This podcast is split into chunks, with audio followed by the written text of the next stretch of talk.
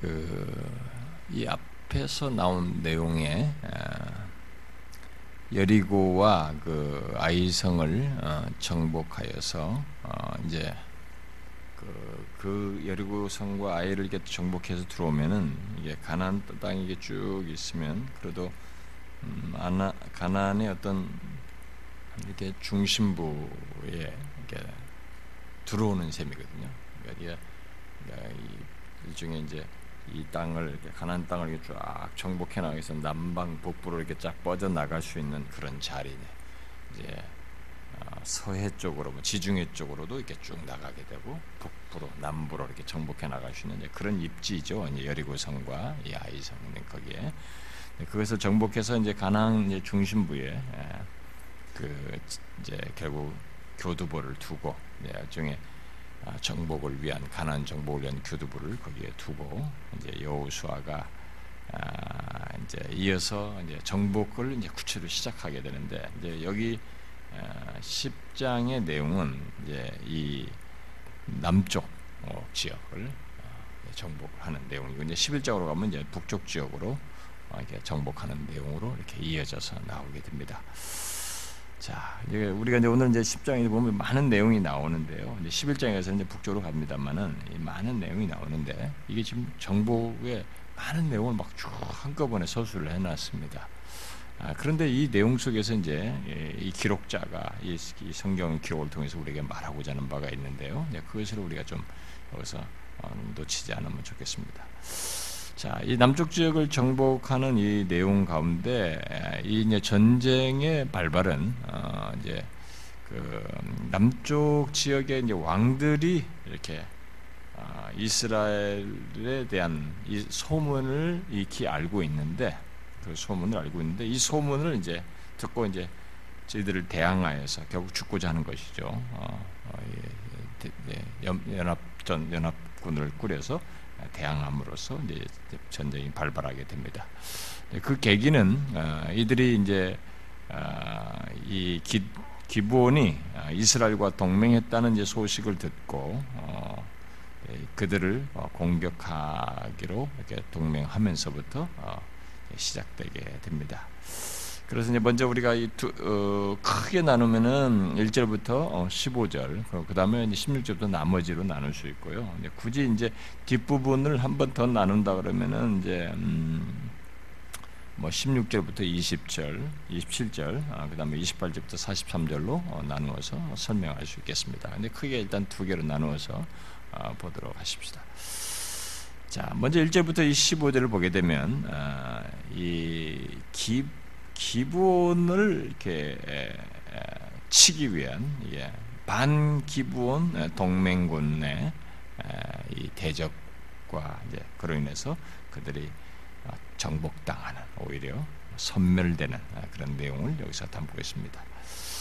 자, 이스라엘의 그 앞선 그 승리 우리가 1절과 이제 2절에서 어, 봅니다만은 아, 이스라엘의 그 여리고와 아이성 이런 정복들이죠. 어, 이스라엘의 그런 승리와 기본이 항복을 해가지고 어, 이들과 동맹을 맺었다. 여기서 화친하게 됐다. 아, 라는 이런 것에 의해서 이런 소식을 가난 사람들이 다 듣고 충격을 받은 것입니다. 왜냐하면 이 기본이 이게 작은 성읍이 아닌데 벌써 이렇게 해버리니까 나머지도 지금 자기도 또 이게 이미 익히 알고 있는 이스라엘에 대한 소문을 이렇게 알고 있는 데다가 이 지금 긴장을 하고 있는데 벌써 이렇게 해버리니까 이, 이들이 지금 아주 굉장히 놀란 거죠. 쇼크를 먹은 것입니다. 그래서 여기 특별히 예루살렘 왕인 아도니 세덱, 음, 이 아도니 세덱이 아, 이제 그것에 대해서 놀라서 이제 이, 이 동맹을 연합군을 이렇게 결성하는데 주도적인 역할을 하죠. 아, 그런데 그 놀란 이유가 그 2절에 나오죠. 왜냐면은 놀라가지고 크게 두려워하는데 먼저 기부원은 왕도다. 이제 왕이 다스리는 성읍이에요. 어, 성읍으로서 큰 성이에요. 어, 큰 성인데 이런 일을 하고 있고, 그 다음에 또 하나는 두 번째는 아이보다도 큰 성읍이란 말이에요. 그건 중요하고 큰 상업이란 말이에요. 그런데도 이, 이런 일이 스스로 했단 말이에요. 근데 세 번째는 그 기, 기부원에 대해서 이들이 알고 있는 정보는 뭐냐면 그 사람들은 다 강하다. 이건 용맹스럽다는 거죠. 예. 용맹스러운 전사들이라는 거죠. 어? 그런데 이들이 그래서 이렇게 저쪽에다 굴복했단 말이에요. 그러니까 이 깜쪽을 먹은 것입니다. 자, 그런데 재밌는 것은 이스라 이제 이 기본과 이 나머지 이 염, 염, 동맹을 한 이 사람들 사이를 이제 좀 비, 교를 하자면은 어, 이스라엘에 대한 똑같은 소식이에요. 이스라엘에 대한 소식을 잘 듣고 뭐 우리가 앞에서도 뭐 기생라합이나 뭐 기생라합도 다 같은 케이스입니다만은 이스라엘에 대한 똑같은 소식을 듣고 기부원은 살 길을 찾았어요. 그래서 항복해가지고 살 길을 찾았는데 여기 지금 이, 여기 다섯 개의 연합군은 이 가난 남쪽 지역의 이 왕들은 똑같은 소식을 듣고 이제 죽 어, 대항하고자. 예. 그러니까 기부원은 하나님에 대한 소문을 듣는 거죠. 사실 하나님은 능하시다. 하나님은 어떤 분이시지? 이게 하나님에 대한 소문을 들었죠. 우리가 앞에서 아, 지난 시간에 아, 보았지 않습니까? 이 9장 24절 같은 데서 당신의 하나님 여호와께서 그의 종 모세에게 명령하사 이 땅을 다 당신들에게 주고 이 땅의 모든 주민을 당신들 앞에 멸하라신 것을 다 들은 거예요. 그러니까 하나님을 두려워한 것입니다. 근데 여기도 똑같이 그런 소식을 들었는데 이들은 그 하나님을 두려워하는 게 아니라 그 하나님을 대해서 이제 그 민족에 대해서 대항하기로 이게 뭡니까? 결국 하나님을 대하는 것은 죽겠다는 것이거든요. 음, 그러니까, 어, 그 소식을 듣고 어, 죽기로 동맹한 거죠. 한쪽은 살기 살기 살기로 구했고 이런 것이죠. 아, 뭐 어떤 예, 이것은 마치 아, 하나님에 대한 어떤 어, 이렇게 그 소식을 듣고 음? 어, 뭐 메시지를 듣고 똑같은 것을 똑같은 장소에서 똑같은 들어놓고도 어떤 사람은 그 들은 말씀을 통해서 생명의 길을 택하는 사람이 있는가 하면 어떤 사람은 자신들이 끝까 자신의 끝까지 그 죽음의 길을 아, 자신의 길을 가려고 고집하는 사람이 있는 것처럼 똑같은 소식에 대해서 이렇게 다른 두 가지의 아, 태도가 있다고 하는 것을 여기서 일단 볼 수가 있겠습니다. 자, 그런데 여기 이제 연합군의 이 왕들이 아, 어, 여기서 언급되는데요. 어, 여기에 뭐 다섯 왕 정도 이렇게 막 쭉 언급이 되지 않습니까? 근데 어, 여기는 이, 이, 이 왕들이 어, 이게 구체적인 그 도시를 중심으로 해서 이 다섯 왕들이 지금 거론이 되고 있고 여기 10장 이제 2절에 예, 이제 3절에 있는 왕들은요. 어, 그런데 앞에 9장은 어, 이 9장의 1절에 보니까 아, 산지어 레바논 앞에 연하는 햇사람, 아물사람 이런 사람들의 모든 왕들이 듣고 있단 말이에요. 근데 여기서는 족속을 중심으로 이렇게 설명을 한 것입니다. 아, 그것과 이제 그 족속 안에는 여기는 이제 도시를 중심으로 해서 지금 여기 10장은 예, 설명을 물론 가나안에 는 모든 도시를 다 말한 것은 아니지만 여기 이제 대표적으로 지금 남방 지역을 중심으로 해서 이 가나안의 도시들을 중심으로 해서 지금 설명을 하고 있는 것입니다.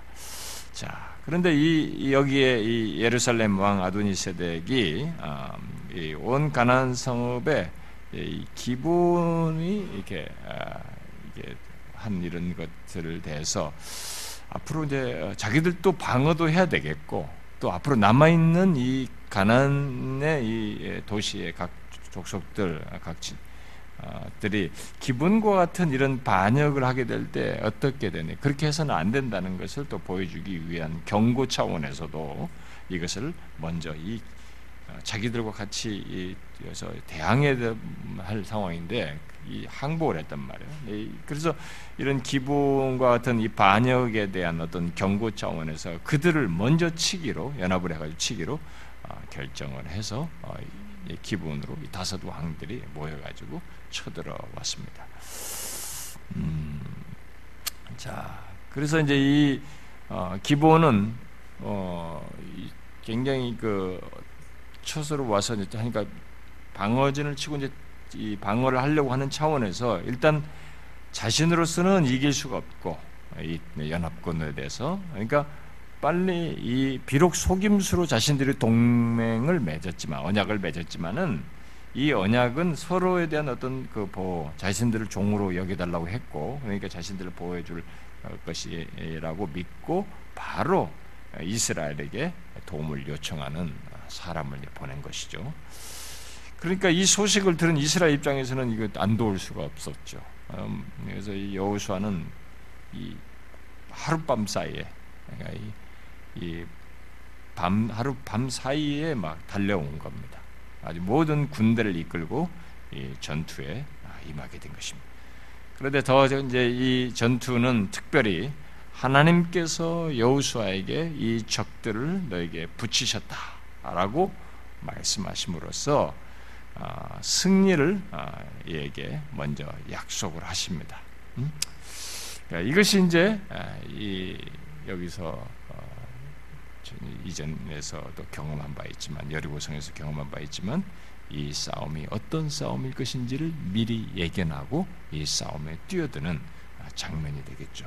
8절에 보니까 약속하잖아요. 여호와께서 여호수아에게 이르시되 그들을 두려워하지 말라. 내가 그들을 내 손에 넘겨 주었으니 그들 중에서 한 사람도 너를 당할 자가 없다. 이렇게 말씀하셨습니다.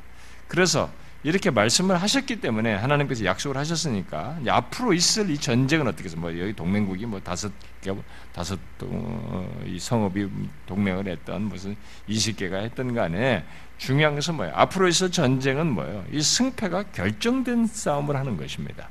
음? 에, 우리는 에, 제가 이런 얘기를 할 때 우리가 성경을 읽을 때 항상 이게 현재 시제로 들어가야 됩니다. 이게 결과적으로 이렇게 보려고 안 되고 어, 가능한 한 이 현재 정황으로 현재 시제로 들어가야 이 거기에서의 우리가 적용성도 적절하게 되고 그리고 이해도 더 생긴, 생동감 있게 이해할 수 있죠. 근데 어떤 사람들 이런 얘기 보면 결과라고 딱 벌써 다 읽었잖아요. 뒤에까지. 그러니까 뭐 생, 생기도 없는 거, 뭐 다 결과 다 나올 것다. 그래가지고 무슨 마치 운명, 운명론적인 것 같고, 숙명론적으로 말이죠. 그리고 뭐 하나님께는 다 알아서 되겠지. 아주 이게 쉬운 결과가 우리의 삶에서 하나님이 개입되시니까 뭐 아주 쉽게 어떤 결과가 덜썩 떨어지는 것처럼 이런 것을 자꾸 생각하려고 하는 경향이 있단 말입니다. 그러면 안 되고, 자, 보세요. 여기서 이들은 싸우, 싸우러 가는 것입니다. 이 싸움은 사람이 지금 끼어드는 싸움이기 때문에 우리가 자신의 싸움에 동참하는 것인가? 이 싸움은 일단은 어렵다라는 뭔가 자신들이 참여하는 가운데서 수고가 있습니다. 그런데 문제는 뭐냐? 여기서 이 싸움에 이 아, 앞으로 있을 전쟁을 하나님께서 이렇게 붙이셨어요. 승리를 약속하셨습니다. 그러면 승패가 결정 뒤 결정된 뒤에 있는 싸움이에요. 어, 있는 일입니다.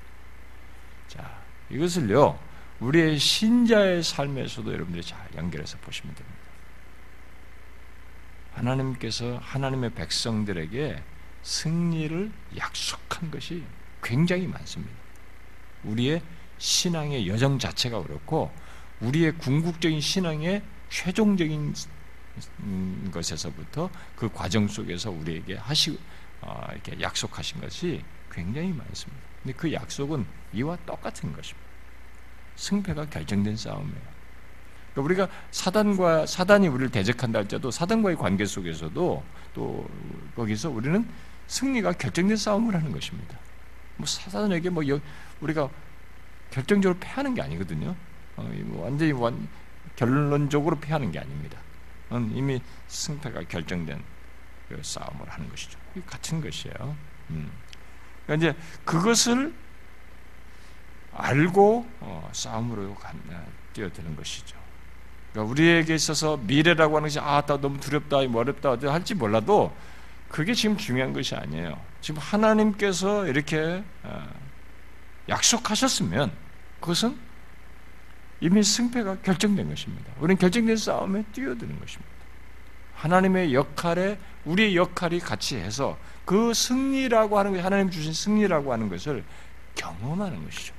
맛을 보는 것이고, 하나님이 하신 것을 경험하면서 그, 그 하나님을 기뻐하고, 하나님이 행하신 것을 감사하고, 그 하나님이 우리와의 어떤 관계 속에 있다는 것을 확인하는 이런 신앙의 여정을 경험하는 것이요. 신앙의 여정을 갖는 것입니다. 네, 그렇기 때문에 그런 경험적 차원에서 우리 하나님과 우리 사이의 관계는 굉장히 큰 유익들을 앞으로 나아가는 신앙의 여정에서 계속 중요한 자원들이 되기 때문에 그런 차원에서 어, 결정적인 승패가 결정된 싸움을 뛰어든다고 생각하고 오히려 아, 이걸 이런 것을 통해서 하나님께서 우리에게 뭘 경험하시는가? 하나님에 대해서 더 얼마나 나에게 더 알게 하시려고 하는가? 하나님께서 이것을 통해서 나에게 무엇을 더 하나님을 향해서 그 감사와 기쁨을 경험케 하시려고 하는가? 이런 차원에서 우리는 약속된 싸움으로 뛰어들 필요가 있는 것이에요. 이들은 결정된 싸움에 예, 뛰어지게 되는데 그래서 이제 이 15절까지 보면 이어지는 이 내용은 전쟁에 패하고 도망하는 가난 사람들을 이스라엘이 뒤쫓는 얘기예요. 음? 주님이 승리케 하신 그 싸움에 뒤쫓는 얘기입니다. 여러분들이 여호수아를 읽을 때 아, 이게 참 하나님께서 자기 백성들을 위해서 싸우시니까 막 승리하시구나. 뭐 무슨 전쟁 승리 얘기를 배우는 게 아니지 않습니까? 이것은 우리의 신자의 삶에서 경험할 수 있는 내용이란 말이에요. 어? 우리의 신자의 삶에서. 하나님께서 자기 백성들의 그 삶의 현장에서 어떻게 하시는가를 자기 백성들의 삶 속에서 이렇게 이끄시고 역사하시는 것에 대한 내용들로서 우리에게도 그대로 연관되는 내용들입니다. 자, 그런데 어쨌든 이제 이 소식을 듣고 이 급보를 듣고 이스라엘 사람들이 밤새 달려왔어요. 달려와가지고 달려왔으니까 이 사람들은 예기치 않았단 말이죠. 이렇게까지 될 거라고는. 근데 바로 와서 그러니까 기습을 하게 된 거죠. 예상 못할 예, 그러니까 뭐 예, 이제 그들을 공격을 쉽게 승리를 할 수 있는데 기습했기 때문은 아니고요. 어, 사실 이 싸움은 앞에서 말한 것처럼 하나님께서 붙이신 싸움이라고. 그래서 10절에 얘기하지 않습니까? 자, 여호와께서 그들을 이스라엘 앞에서 패하게 하심으로 이렇게 됐어요. 아, 이들이 이들이 기습해서 뭐 이들이 이제 그, 어, 싸움에서 이렇게 어, 하지만은 이런 과정 자체가 하나님께서 개입하셔서 된 것이고 그래서 이 여기서 분명히 밝히기를 여호와께서 이스라엘 앞에서 이들을 패하게 하심으로 여호수아가 그들을 어, 기본에서 크게 살육했다 이렇게 얘기를 하고 있습니다. 음, 그래서 어, 이 남쪽 왕들과 군대가 막 도망을 하게 되는데 이 도망하는 방향이 이제 북서쪽이에요. 북서쪽 이스라엘에 계시면 북서쪽에 북쪽이면서 이제 지중해 방향이죠. 산 쪽으로 도망가는 것입니다. 북서쪽으로 도망을 하는데 그것은 벳호론이죠. 벳호론을 따라서 요새지로 건축된 그들의 성읍으로 도망가기 위해서 그쪽으로 간 것이에요. 아, 그래서 이스라엘은 이 벳호론을 따라서 아세가와 막게다까지 추격을 하게 되는데 아, 이 추격을 하게 될 때 그 거리가 기본에서 거기까지 추격하는 거리를 이렇게 나오는 이 지면까지 계산을 해보면 약 30km예요. 30km. 근데 여러분 이 30km를 막이 이 땡볕에서 막 쫓아가서 간단 말이에요. 도망가는 사람들. 뭐 이게 쉬운 게 아니지 않습니까, 여러분? 하루에 여러분 우리가 걸으려고 해도 30km 걸은 막 뛰어서 간다는 거 쉽지가 않아요. 전문 사람들도 뭐 이거 계속 뒤쫓아가서 이게 한다는 게 뭐 이게 말도 뭐 말도 있을 수도 있겠지만은 그래도 보병이 말이야 대부분 싸운단 말이에요. 이 30km 가는 게 참 먼 길이라. 자 그런데 하나님께서 이 벳호른 산 비탈에서 그 도망하는 가난한 사람들에게 우박을 내려버려. 음. 그러니까 이스라엘이 쫓아서 다 전멸하기는 역부족이었어요. 다섯 개 성읍에 하나님께서 우박을 내리십니다.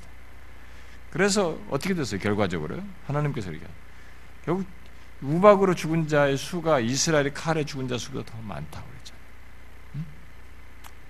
그러니까 사람 우리가 하는 것보다 사실 우리를 위해서 하시는 하나님의 영역이 훨씬 크고요. 아, 사실 우리가 알지 못하는 것 영역까지 계산하면은 이제 기록상으로 이렇게 밝혀주니까 더큰 거죠.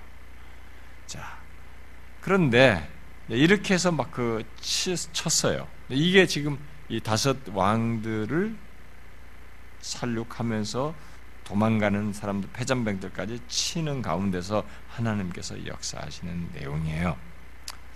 자, 그런데 아, 이 날에 있게 된 이 싸움, 이 전쟁을 여기 뒤에 12절부터 15절에서 어, 어, 뭐 실제로는 14절이죠. 12절부터 14절에서 이 내용을 다른 각도에서 한 번 더 조명하고 있는 것입니다.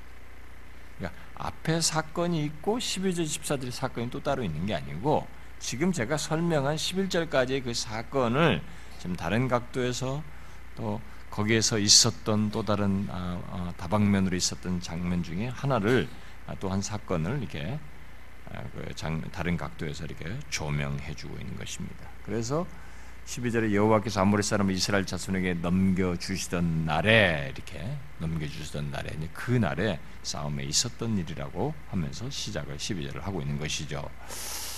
자, 음, 그자 그래서 그때 그날에 어, 여호수아는 적들을 이렇게 추격을 하고 있었던 거예요. 싸우는 건데 막 추격을 하고 있었던 거죠. 추격을 하면서 30km까지 갈 정도의 그 거리니까 이게 얼마나 시간이 많이 걸린 거예요. 걸어도 많이 걸리고요. 뛰어도 30km는 시간이 많이 걸려요. 우리 같이 요즘 차로 있는 사람들은 금방이지만 옛날 시대는 이게 시간이 많이 걸린단 말이에요. 언젠가부터 시작하면 시간이 많이 걸린다. 아, 그것도 막 그냥 막 달리기만 한 게 아니고 계속 싸우면서 또 치면서 치면서 가는 것이기 때문에 시간이 걸린단 말이에요. 자, 그때 추격을 하면서 여호수아가 하나님께 기도한 것입니다. 그게 12절 하반절이죠. 대항아 너는 기본 위에 머무르라. 달아 너도 아얄론 골짜기에서 그리할지어다. 이렇게 기도하면서 아, 기도한 것이죠. 결국 여호와의 이름으로 태양과 달이 멈출 것을 명령하였습니다. 자, 이게 뭡니까? 이, 이 일이 도대체 어떤 일입니까? 이로 인해서 정말 일어난 일이 무엇입니까? 문자 그대로 해와 달이 그 자리에 섰을까요? 어, 떤 일이 벌어졌을까요? 여기에 대해서 여러 해석들이 있어 왔습니다. 가장 전통적인 해석으로는 뭐, 뭐 어거스틴이며 루터며 칼빈이며 이런 모든 전통적인 사람들이 다 해석한 것 중에 하나는 해석한 것은 지구의 자전이 멈췄다라는 것입니다. 지구의 자전이 멈췄다는 해석이고, 아, 그래서 이제 그런 거 그렇게 함으로써 어떤 사람들은 유출을 해요. 소위 과학 적인 유출을, 과학적인 무슨 데이터를 어, 한답시고 뭐 증거를 된답시고 연구를 한답시고 막 그런 주장을 하는 게 뭐냐면은 이 사건과 여러분 나중에 보면 히스기야에게 하나님께서 약속하시잖아요. 아, 증거로서 아, 응답의 증거로서 해 시계가 10도 뒤로 앞으로 가면은 표시가 안 나니까 10도 어, 되, 어, 되돌아간 것 얘기가 아, 히스기야 사건과 관련해서 나오죠. 그래서 이 사건과 히스기야에서 10도 뒤로 돌린 것과 합해 가지고 아, 이 천문학의 역, 역사 에 하루 정도가 빈다는 거예요. 음? 그러면서 천문학적인 추측을 하면서 하루가 빈다. 아, 예, 그게 바로 성경에 나온 이 사건 때문에 하루가 빈다라고 하는 마치 과학적인 양 이렇게 아, 설명을 하는 그런 해석들이 있습니다. 그런데 성경이 그런 것을 말하고 싶어 하는 것이 아니거든요. 근데 막 그런 얘기하면 더 과학적인 것 같고 더 믿을, 믿어지는 것 같은 아, 그 쓸데없는 얘기예요. 음, 그런 쓸데없는 얘기에 막 우리를 막 더 흥분시키는 것 같은데 그런 것에 더 흥분할 거 하나도 없습니다. 여기서는 그런 것에 관심이 있어 그런 것을 강조하고자 하는 것도 아니거든요. 근데 또 이렇게 그런 걸 좋아하는 사람들은 막 그런 걸 파헤쳐요. 그런 주장을 하는 사람들은 아, 그런 얘기가 아닙니다. 그리고 또 다른 해석은 태양의 빛이 보통 때보다 오래 머물렀다. 평상시보다 오래 머물러서 어, 하나님께서 어떤 식으로든 기적에 의해서 그렇게 머무르게 하셨다 주장하는 것이고 아, 또 다른 해석은 이 내용은 여우수아가 승리를 확신할 만한 증표를 달라는 표시였다. 옛날 시대는 이 사람들이 그런 걸 증표를 구하잖아요. 신과의 관계 속에서 신에게 어떤 이런 것을 증표를 구하듯이 일종의 증표를 구하는 것이었다라고 주장하는 사람들이 있고 또 어떤 해석은 아, 여호수아의 이 선언은 일종의 은유적인 표현이다. 비유적인 표현이라고 볼 수도 있겠죠. 은유적인 표현이다라고 말을 하는 것입니다. 가장 무난한 해석으로는 하나님께서는 하나님께서 그 날을 하나님은 창조주요 세상의 우주 만물 창조물에 대해서 주관하시는 분이시니 뭐 하나님은 어떤 기적이라도 하실 수 있어요. 뭐 자기가 창조한 세계를 스톱시킬 수도 있는 것이고 뭐 얼마든지 뭐든지 할 수 있죠. 어쨌든 하나님께서 그 날을 보통 날보다 길게 해서 길게 하시는 뭐 기적을 행하셨다라고 일반적으로 이해할 수 어, 이해하는 것이 좋다고 봅니다. 아, 그런데 아, 사실 뭐 우리가 여기서 중요한 것은 그게 아니라는 것이. 여기서 강조하자는 게 뭐예요? 기록자가 사실 여기 문맥을 보게 되면 기록자가 강조하고자 하는 것은 그날 어떤 일이 있었는가, 얼마나 엄청난 일이 있었는가 이게 아니고 이 사건이 무엇을 의미하는가요? 그것에 초점이 있는 것입니다. 그러니까 성경이 말하고자 하는 것에 우리가 같이 따라가야 되는 것이죠. 그러면 이 사건이 무엇을 의미하게 의미하는 바가 무엇이겠습니까? 그것은 여우수아가 이 하나님의 도우심이 필요한 절박한 상황에서 여우수아가 하나님께 기도를 했고 하나님은 그의 기도에 그의 말을 들어주셨다는 사실입니다. 하나님의 백성의 절박한 필요 자신의 백성들의 싸움을 위해서 그들의 승리를 위해서 하나님께서 그의 말을 들어주셨다라는 사실. 그래야 이날 이스라엘이 승리할 수 있게 됐는데 그렇게 승리하게 된 것은 전능하신 하나님께서 여우수아의 기도를 들어주셨기 때문이다. 예. 그 때문에 승리하게 됐다라는 것을 강조하는 것입니다. 심플하지만 성경은 무엇인가 과학적 증명과 우리들이 일어난 이런 얘기에 관심 있는 게 아니에요. 그런 것을 증명하려고 성경이 뭔가를 우리에게 말하는 것이 아닙니다. 우리는 종종 신앙생활 하면서 계속 그런 데 관심을 많이 갖습니다. 우리는 뭐 종종 어, 떤 놀라운 일이 일어났다, 뭐, 뭐 기적이 일어나면은 어떤 기적이 일어났느냐, 말, 어, 일어났는가, 뭐 이런 것에 관심을 가져요. 일어난 현상, 어떤 이 기적이 일어났느냐, 뭐 이런 것에 되게 관심을. 지금도 그런 것에 관심이 있으니까 그런 것이 있다는데 사람들이 확 몰리는 거예요.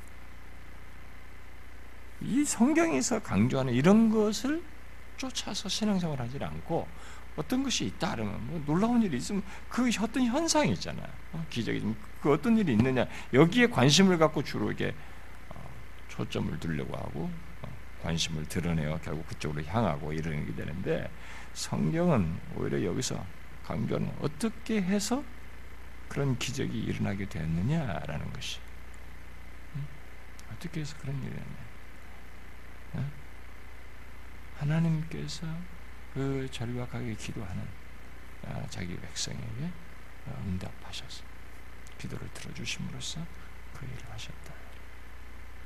이것이 중요한 것입니다. 우리의 삶 속에서 이런 하나님과 우리 사이에 이런 경험이 중요한 것이에요.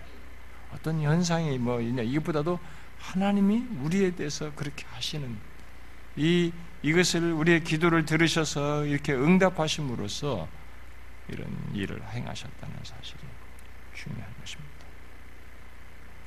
그래서 지금 이, 이 전쟁 이 앞부분의 전쟁에 관한 기록에서 이 전쟁에서 어, 아, 우리는 하나님께서 행하시는 것이 아, 이런 과정 속에서 하나님이 행하시는 것에 대한 강조가 이렇게 면면이 흘러가고 있어요. 그래서 앞에 7절부터 10절에서 하나님께서 인간을 사용하여서 어? 사용하시 위해서 사용하시는 그 배경에서 그 일을 하시고 또 싸울 때 자연의 힘을 사용해서 우박을 내리셔서 어? 막이 칼 죽은 사람보다 더 많이 아, 죽게 하셔서 이들의 싸움에 동참하시는 것, 또 여기 초자연적인 능력을 발휘하여서 어, 이 자연 초자연의 능력을 발휘하셔서 이스라엘을 도우심으로써 예, 승리를 하게 하셨다고 하는 예, 승리하게 하시는 이런 사실을 강조하고 있는 것입니다. 그래서 전쟁하는 자들은 자신들이 아 지금 내가 이렇게 막, 막 밤에 밤새서 왔고 막 뒤쫓았고 막 열심히 싸웠다 그래서 자신들이 열심히 쫓고 싸우고 항한 어, 힘쓴 것을 생각할지 모르지만 사실상 이 전쟁의 내용의 이 기록에서 잘 보면 여기 10장은 이 전쟁의 승리를 위해서 그 누구보다도 열렬하게 자기 백성들을 위해서 싸우시는 하나님에게 잘 보면 잘 보세요. 지금까지 내용을 제가 말한 내용을 잘 보세요. 이스라엘 백성들이 뭐 뛰고 날뛰고 하지만은 잘 보세요. 그들보다도 더 열렬하게 싸우시는 하나님을 보게 됩니다. 어? 이들의 이스라엘 손 미치지 못하게 될 때 거기에 우박을 내리시고 도움이 필요한 절박한 상황에서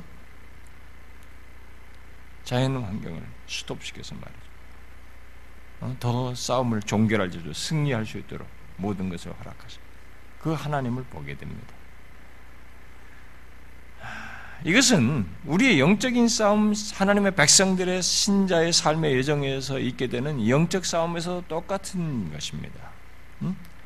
하나님은 우리의 영적인 싸움에서 아 내가 이런 부시고 내가 인생 살면서 여기서 이렇게 예수 믿는 것 때문에 신앙적인 싸움을 하고 이때 이런 시련 속에서 이런 일을 하고 저런 일을 하고 우리가 무언가를 하는 것에 대해서 내가 예수 믿으면서 이런 어려움을 겪고 있고 여기서 이렇게 이렇게 수고를 했고 내가 수고하는 것에 관심을 가질지 모르지만 사실은요 우리의 영적인 이 순례의 길 우리의 여정에 우리보다 더 우리를 위해서 열렬히 싸우시며 우리를 이끄시는 분은 하나님이에요.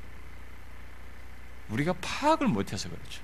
자, 이스라엘 백성은 뛰고 날뛰고 하지만 땅바닥을 기면서 땅 위에서 막 하지만은 이 전체 이, 이 전쟁의 전체 이 그림을 가지 속에 하나님의 활동을 한번 보십시오. 그분의 역할을 한번 보시라고. 그분의 개입 개입하셔서 모든 걸 하시는 거 보세요. 전체를 주도하고 있습니다.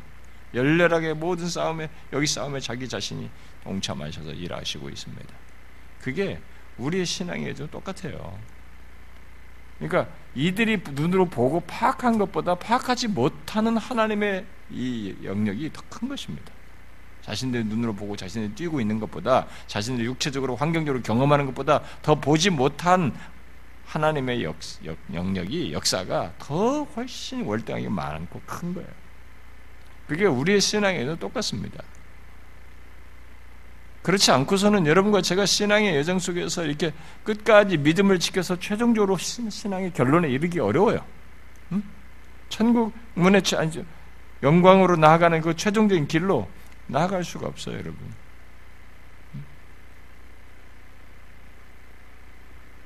우리가 알고 경험하는 것보다 더 많은 영역과 삶의 배경 속에서 하나님이 우리를 위해서 이렇게 열렬히 싸우시며 우리를 도우시는 것입니다. 그래서 요한일서 같은 거 보면은 마귀가 우리를 손을 대지 못한다고 할 때, 만지지도 못한다고 할 때, 우리를 함부로 그렇게 못하게 한다는 거죠.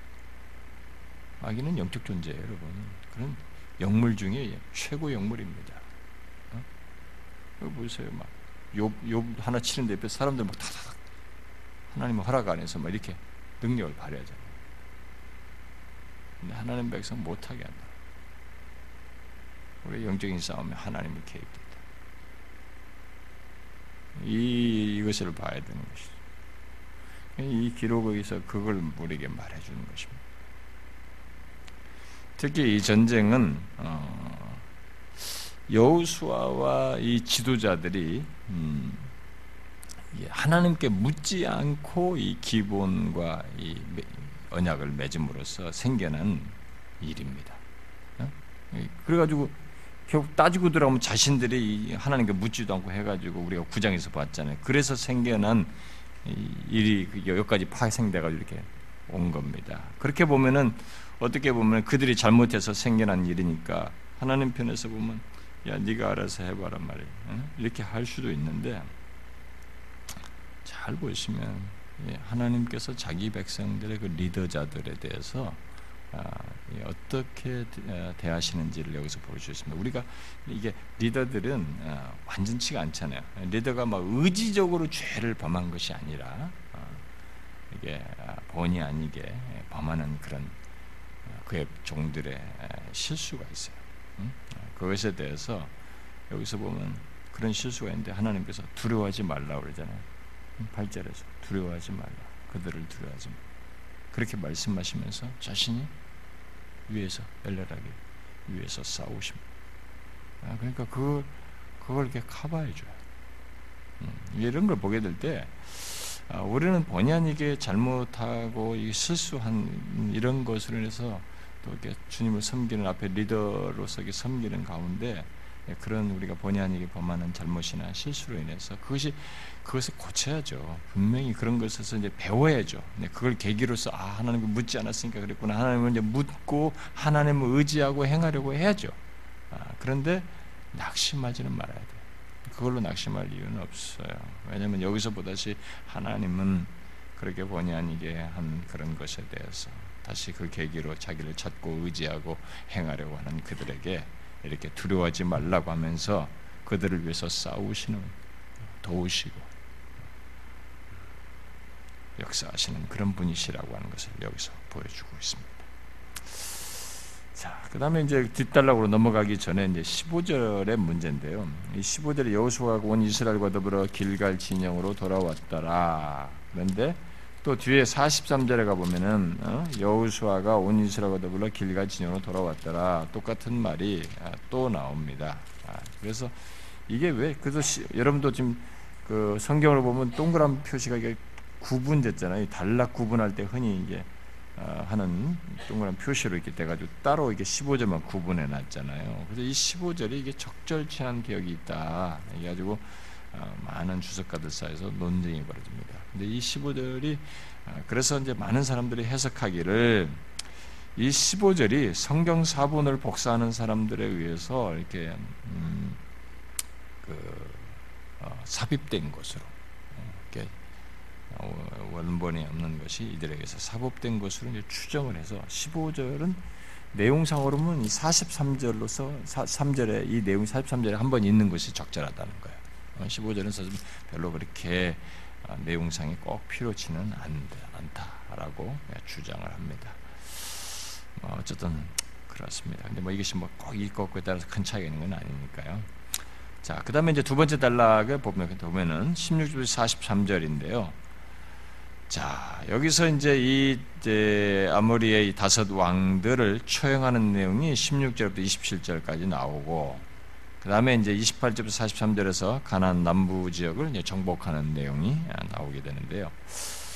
아, 이스라엘이 이렇게 막 그 이제 적들을 계속 앞에 앞부 앞에 사, 내용에서요 그 전쟁에서 뭐 적들을 막 추격하는 동안 한 사람이 여우수에게 와가지고 이, 이 패배 전세가 기울어지는 게 자기들은 졌다 본 거죠. 그러니까 이 그래서 패배한 연합군의 다섯 왕이 자기들은 따로 이렇게 숨은 거죠. 음.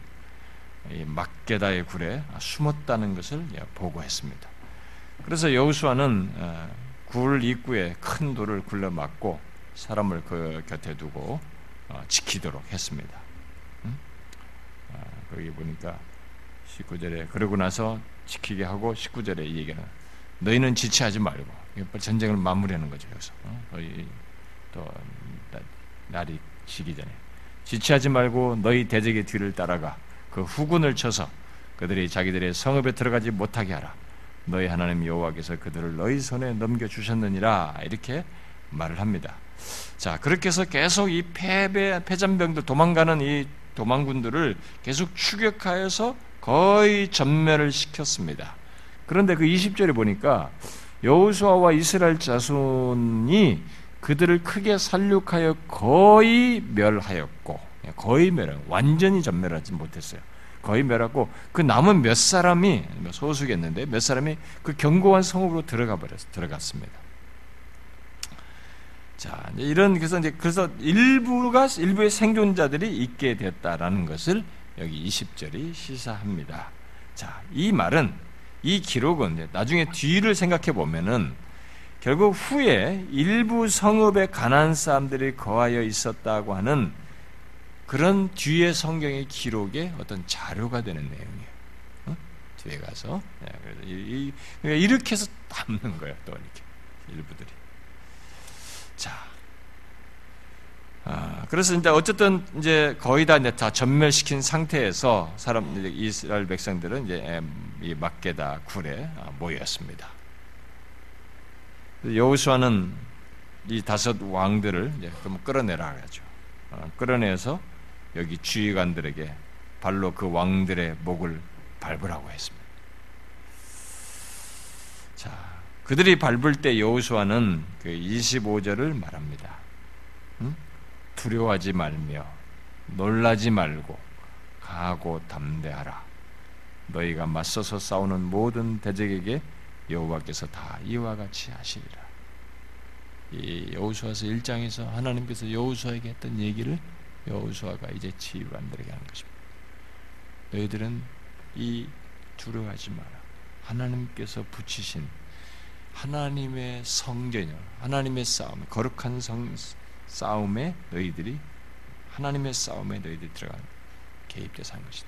하나님의 공의로운 심판을 행하시는 싸움에 너희들이 행하는 것이니 두려워 말고 놀라지 말고 담대히 해라. 이렇게 그들에게 아, 이런 경험 속에서 이 얘기를 하게 됩니다. 아, 그리고 그 왕들을 죽여서 나무에 매달았다가 해질녘에 끌어내서 그 굴에 다시 넘어서 돌로 맞게 됩니다. 자, 이것을 통해서 이스라엘은 하나님의 공의로 자신들이 승리를 얻고 그리고 그 가운데서 자신들도 살게 되었다는 것을 이렇게 확인하게 되는 이런 경험입니다. 자, 이런 경험은 어, 한편에서는 혜택을 받는 것이기 때문에 굉장히 좋은 것이기도 하지만 또 한편에서는 뭐예요? 경성케 하는 것입니다. 하나님의 공의로 심판을 행하사 이런 것이. 어, 그래서 하나님이 그냥 무자비하게 너희 편 들어서 너희 그냥 인간적인 무슨 정을 때문에 너를 편 들어서 이렇게 한 것은 아니고 하나님은 자신의 성품 속에서 이 일을 하시는 것입니다. 공의를 따라서 이들을 심판하시며 동시에 자기 백성들과의 언약을 성실하게 지키시는 가운데 이것을 행하시는 거예요. 그래서 자신들은 이런 일을 하면서 이런 결과를 보면서 그걸 생각하는 거죠. 아, 우리들이 하나님의 공의로 승리를 얻고 그래서 자신들도 살게 되었다.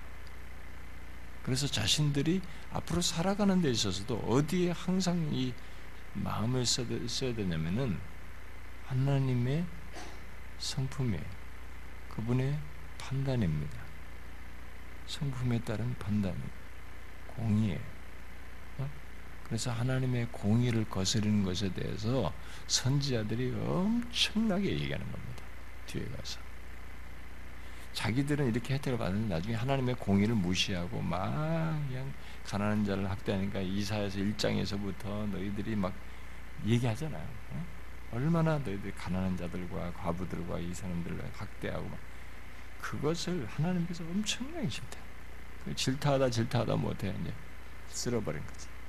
심판을 행하는 그들에게도. 그러니까 그걸 배워야 되는 것이죠. 여기서 이걸 배우면서 와 하나님 우리 위해서 좋다. 하나님은 우리 편이시고 하나님은 우리를 위해서 좋으시. 우리가 찬양 경배 같은 거 할 때 막 하나님은 나를 위하신 하나님 이렇게 하면서 그 묘사들과 하나님의 성품을 얘기할 때 그것이 분명히 우리를 위한 것이 그 때문에 우리가 승리를 얻고 살게 되는 건 맞습니다. 근데 그것을 우리도 염두에 두고 살아야 돼요. 그 사실을 기억하면서 그 하나님께 대하여 우리도 인지하고 신실해야 되는 것입니다. 그 하나님의 말씀에 귀 기울여야 하는 것이죠. 자, 이 사건 이후에 이제 뒤에서 나오게 되는 내용이죠. 음? 28절부터 43절에 어, 나오는데요. 이 사건 이후에 어, 여호수아는 이 남쪽의 많은 성읍들을 이렇게 정복하게 됩니다. 그 내용이 보니까 막게다, 림나, 라기스, 또 뭐 어디에요? 게셀이죠. 예, 게셀, 에글론, 헤브론, 드빌 등 여러 예, 이제 남쪽의 성읍들을 어, 정복하게 됩니다. 자, 이 지역에 많은 성읍들을 정복했지만 그것을 뒤에는 그 뭐 뭐 산지, 내계, 평지, 경사지 뭐 이런 걸로도 묘사하고 그래서 이 가데스 바네아 가사까지 고센 땅 기본에 이르기까지 쳤다. 뭐 이렇게로 이제 뒤에 이제 묘사를 하게 되는데 일단은 여기서는 성읍을 일곱 개 성읍만 언급을 하고 있습니다. 이제 일곱이라는 숫자를 통해서 뭐 굳이 말하자면은 어떤 대표적으로 얘기를 한 것이죠. 어, 그러니까 예, 그래서 이 일종의 어떤 이, 이 지역의 많은 성읍을 정복했다는 것을 대신해서 일곱 개 성읍을 말했다고 볼 수 있어요. 그런데 이 일곱 개 성읍을 언급한 것 중에 우리가 여기서 한 가지 이제 짚고 넘어가야 될 것이 있는데요. 그게 뭐냐면은 33절의 게셀이에요. 음? 게셀이라고 하는 이 성읍이에요. 왜냐면 이게 뒤에 다시 나온단 말이에요. 자, 보면은 다른 앞에 다른 성들을 얘기할 때 다른 성들을 다 어떻게 되면은 쳐, 쳐서 멸하고 바쳤다 가지고 성읍과 보면은 어, 그 성읍과 그 왕과 그 속한 성읍들을 점령하고 뭐 이런 식이에요. 가지고 거기에 그 성과 그 성읍과 왕이 돼서 그 거기를 다 이렇게 멸한 걸로 진멸한 걸로 어, 이렇게 이 얘기를 하는데 여기 지금 이 게셀은 달라요. 왜냐하면 이 게셀은 이 라기스를 도우려고 왔단 말이에요. 그러니까 왕 이 게셀 왕 호람이 도우려고 자기 군대를 데리고 온 거예요. 그래서 군대를 데리고 오니까 성읍은 자기 성읍은 저쪽에 있는 겁니다. 지금 성읍에는 자기 백성들이 좀 남아 있었어요. 그래서 지금 여기 33절에 보면 다른 데와 달리 그 성읍을 쳤다는 진멸했다는 얘기가 없어요. 음? 여기에 음, 어, 그럼 어떤 사람들은 여기 이제 그와 그의 백성을 쳐서 한 사람도 남기지 아니했다라고 말하고 있지 않느냐라고 하는데 여기 이 번역에 좀 문제가 있어요. 여기 그와 그의 백성이라기 아니고 그와 그의 군대예요. 그의 군사입니다. 그와 그의 군사를 쳐서 한 사람도 남기 도우려고 온 그와 그의 군사를 쳐서 한 사람 남기지 않은 것이에요. 여기서는 백성과 성읍 얘기는 빠졌어요. 다른 성읍들에 비해서 게셀만. 그러면 제가 왜 이 얘기를 지금 미리 아, 이런 얘기를 뭐 그냥 넘어가도 되는데 왜 이 얘기를 하냐면은 뒤에 이로 인해서 생겨난 이해가 성경에 기록되기 때문에 그렇습니다. 뒤에 한번 보세요. 여호수아서 16장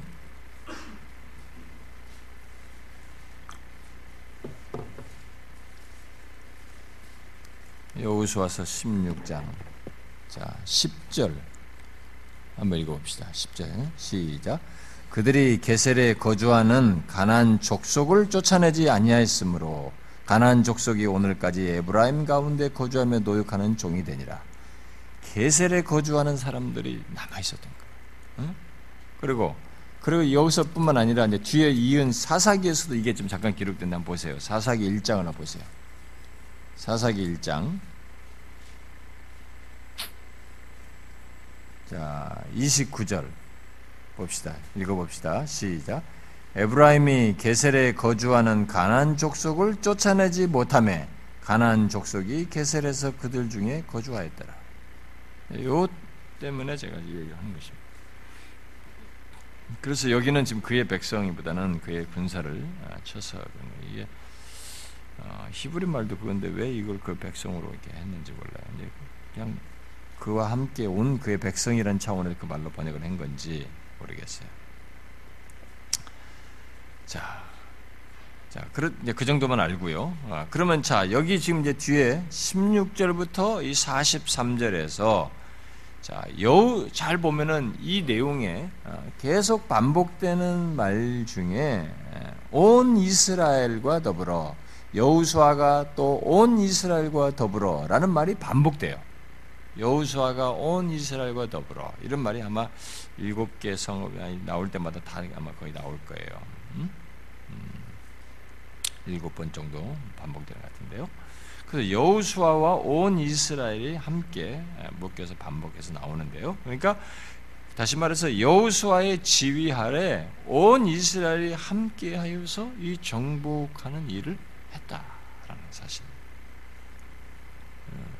음, 뭐 이게 뭐가 어때서 이렇게 여러분 할지 모르겠습니다.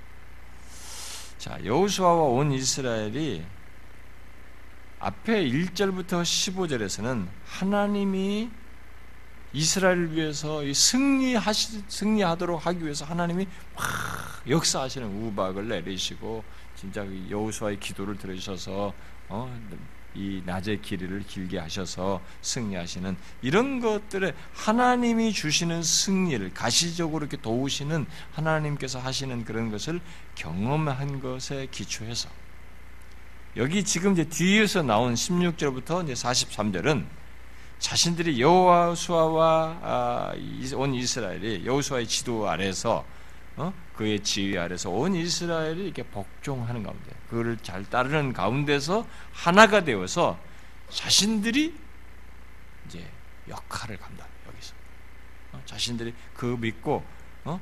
자신들이 해야 할 역할을 충실하게 감당하는 가운데서 이 가나안을 정복함으로써 승리를 경험하는 것을 보게 됩니다.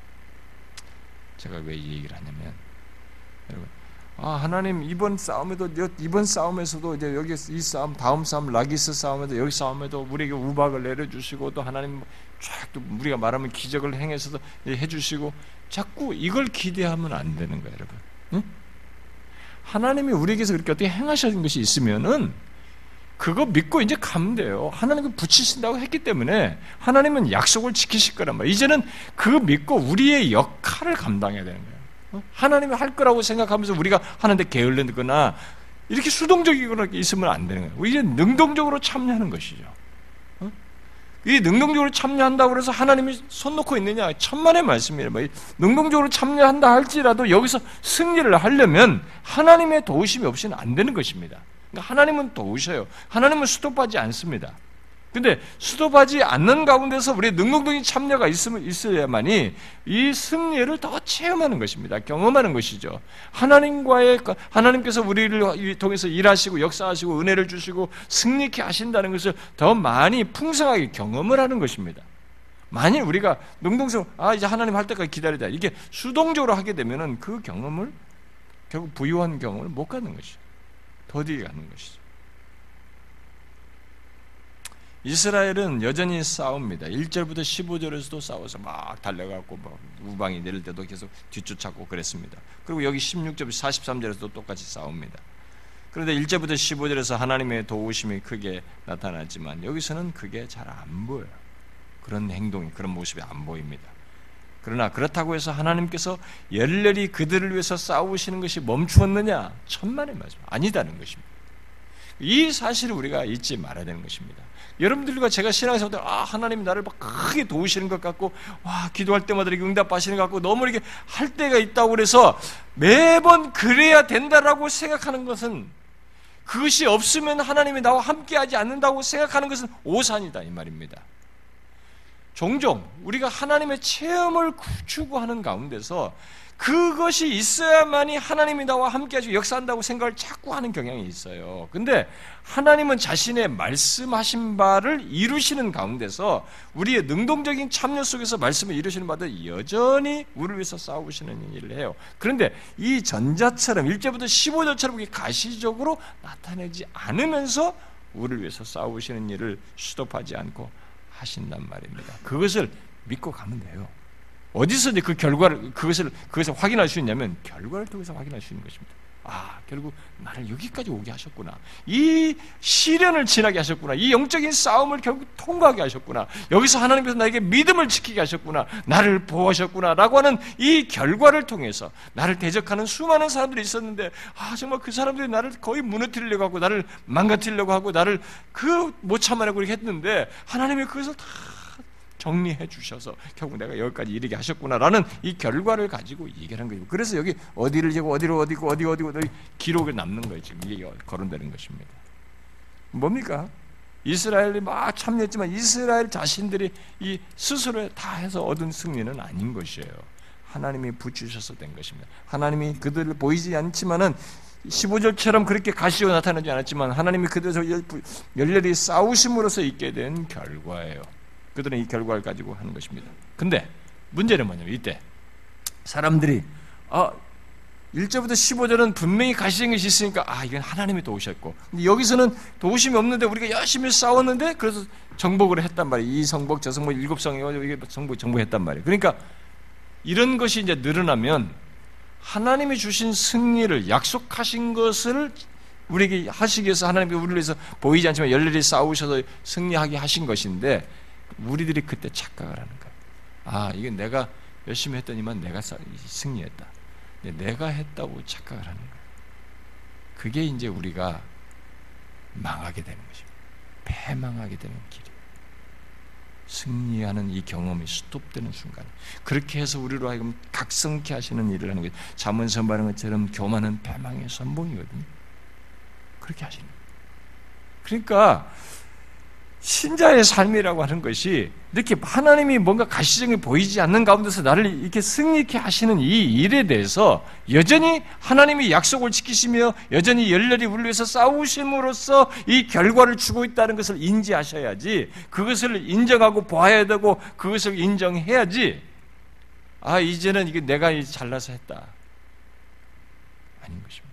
저 같은 목회자들도요 처음에 개척할 때는 막 하나님이 도우신 것이 막 열렬하게 보여가지고 하나님이 하실 건데 나중에는 사람들이 막 알아서 늘어나는 것 같으니까 이게 자기 잘나서 사람이 늘어난다고 거예요. 목회자도 그런 실수예요. 이게 한 영혼이 한 영혼을 하나님이 보내시고 있고 하나님께서 역사하시고 있다는 생각을 못 하는 거예요. 하나님이 깎아 교만한 자는 낮추시는 거예요. 이것은 우리의 신자의 모든 경험 속에 있는 거 다각적으로 경험되시는 거예요. 우리는 그것을 아, 잊지 말아야 됩니다.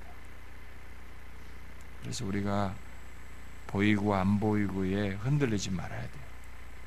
여기 1절부터 15절 그리고 16절 43절 똑같아요. 하나님은 자기 백성을 위해서 열렬히 싸우십니다. 그래서 이런 결과를 주시는 것이. 그런 가운데 우리를 최종적인 영광으로까지 우리를 인도하시는 거죠. 그래서 보이고 안 보이고에 흔들리면 안 되는 것입니다. 무슨 말인지 아시겠습니까?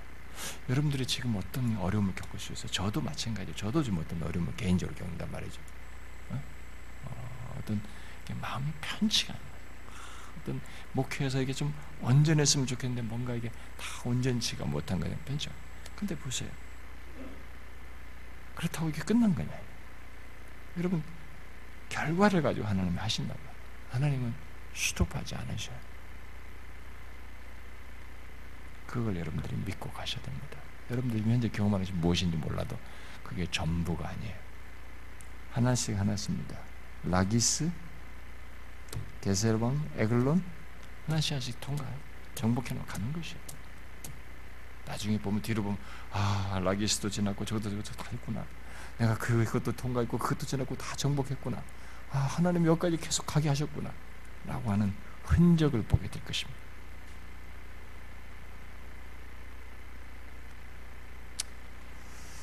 뒤에 그 40절부터 43절은 가난 남쪽 지역의 원정을 요약한 것인데요. 어, 뭐 하나도 남기지 않고 정복했다. 그래서 동쪽으로는 가데스 바네아에 이르게 되고 서쪽으로는 가사에 이르고 북쪽으로는 기브온까지 이르는 그 고센 지역을 차지하게 됐다. 이 고센 지역은 이집트의 고센 지역이 아니고요. 음, 이 남방부 안에서 이 남, 이 가나안의 남쪽 지역 안에서 이, 어, 북쪽 부분에 해당하는 어떤 지역인 것으로 어, 기억 어, 말할 수 있습니다. 정확한 지역의 사람들이 파악하기가 어려워합니다. 근데 어쨌든 그 얘기를 하는 것이지 가난 땅에 있는 한 지역을 얘기하는 거지 이집트를 얘기하는 것이 아닙니다. 자, 그래서 어, 여기 10장에 기록된 모든 전쟁에서의 승리에 대한 결론, 그게 이제 42절이에요. 뭐예요? 이스라엘의 하나님 여호와께서 이스라엘 위하여 싸우셨으므로 이게 결론이에요. 이스라엘 하나님 여호와께서 이스라엘을 위하여 어? 싸우셨습니다. 우리의 하나님 여호와께서 우리를 위하여 싸우셨으므로 여호수아와 이 모든 왕들과 그들의 땅을 단번에 빼앗았다. 할 수가 없어요. 이렇게 단번에 이렇게 할 수가 없어요. 이 다수 이뭐 이거를 이렇게 단번에 할 수가 없는 거예요. 우리의 하나님 여호와께서 우리를 위하여 싸우셨으므로 이게 결론이에요. 우리의 삶에서 이 42절을 여러분들이 기억하셔야 됩니다. 하나님, 우리의 하나님께서 우리를 위해서 싸우셨으므로 단번에 여기까지 이르게 하시고 구원의 결론에 이르게 되는 것이죠. 이 42절을 빼고 우리의 삶에서 어떤 승리를 생각할 수가 없습니다. 어? 이런 하나님께서 우리 위해서 싸우시는 것을 빼고 우리의 삶에서 승리를 말할 수가 없어요. 이것은 결론적으로 우리가 확인하게 되는 것이기도 하고요. 아, 미리 우리가 아, 알고 넘어가야 할 사실입니다. 그래서 우리가 기록으로 남겨주고 있는 것입니다. 자, 이스라엘 하나님 여호와께서 이스라엘 위해서 싸우셨어. 이렇게 승리를 주신 것입니다. 그러니까 이 수식은 그 똑같아요. 하나님은 우리의 하나님이죠. 우리의 하나님께서 우리를 위해서 싸우시는 것입니다. 우리의 인생은 그렇습니다. 신자 하나님 백성들의 삶은 그렇습니다. 우리의 영적인 싸움의 삶은 다 그렇습니다. 여러분들이 이 사실을 잊지 마십시오.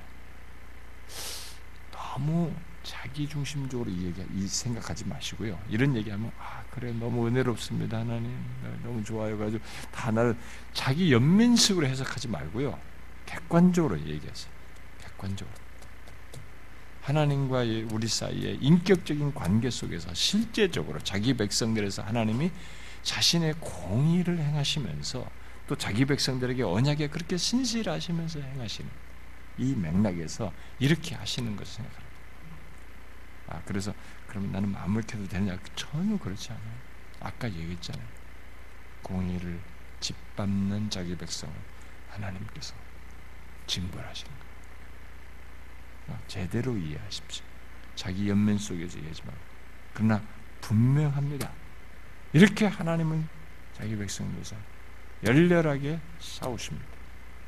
우리의 신앙의 여정에서 우리가 보는 것보다 보이지 않는 더 많은 영역에서 우리를 위해서 활동하십니다. 그렇기 때문에 우리를 향해서 있는 모든 것으로부터 우리가 보호를 받으며 다 경험하지 않고 지나는 것입니다. 우리를 대적하는 데 있어서도 그렇게 많은 대적이 있고 우리 신앙의 여정에 걸림돌이 있고 방해가 있고 모든 이런 것들이 다 있습니다. 그 가운데서 우리가 경험하는 것은 아주 조금이에요. 근데 그 많은 것을 하나님의 통제 아래서 우리를 지키시고 이끄시는 거예요. 그래서 이렇게 여기 여기 라기스 통과 통과 통과 통과 이렇게 해서 그래도 하나님이 들어 싸우심으로 있게 된 승리의 자리에 우리가 있게 되는 것입니다. 그래서 보이지 않는 그 영역에서 하시는 하나님 때문에 있게 되는 거예요. 우리가 잘나서가 아닙니다. 이걸 잊지 말아야 됩니다, 여러분. 아시겠죠? 네. 기도합시다.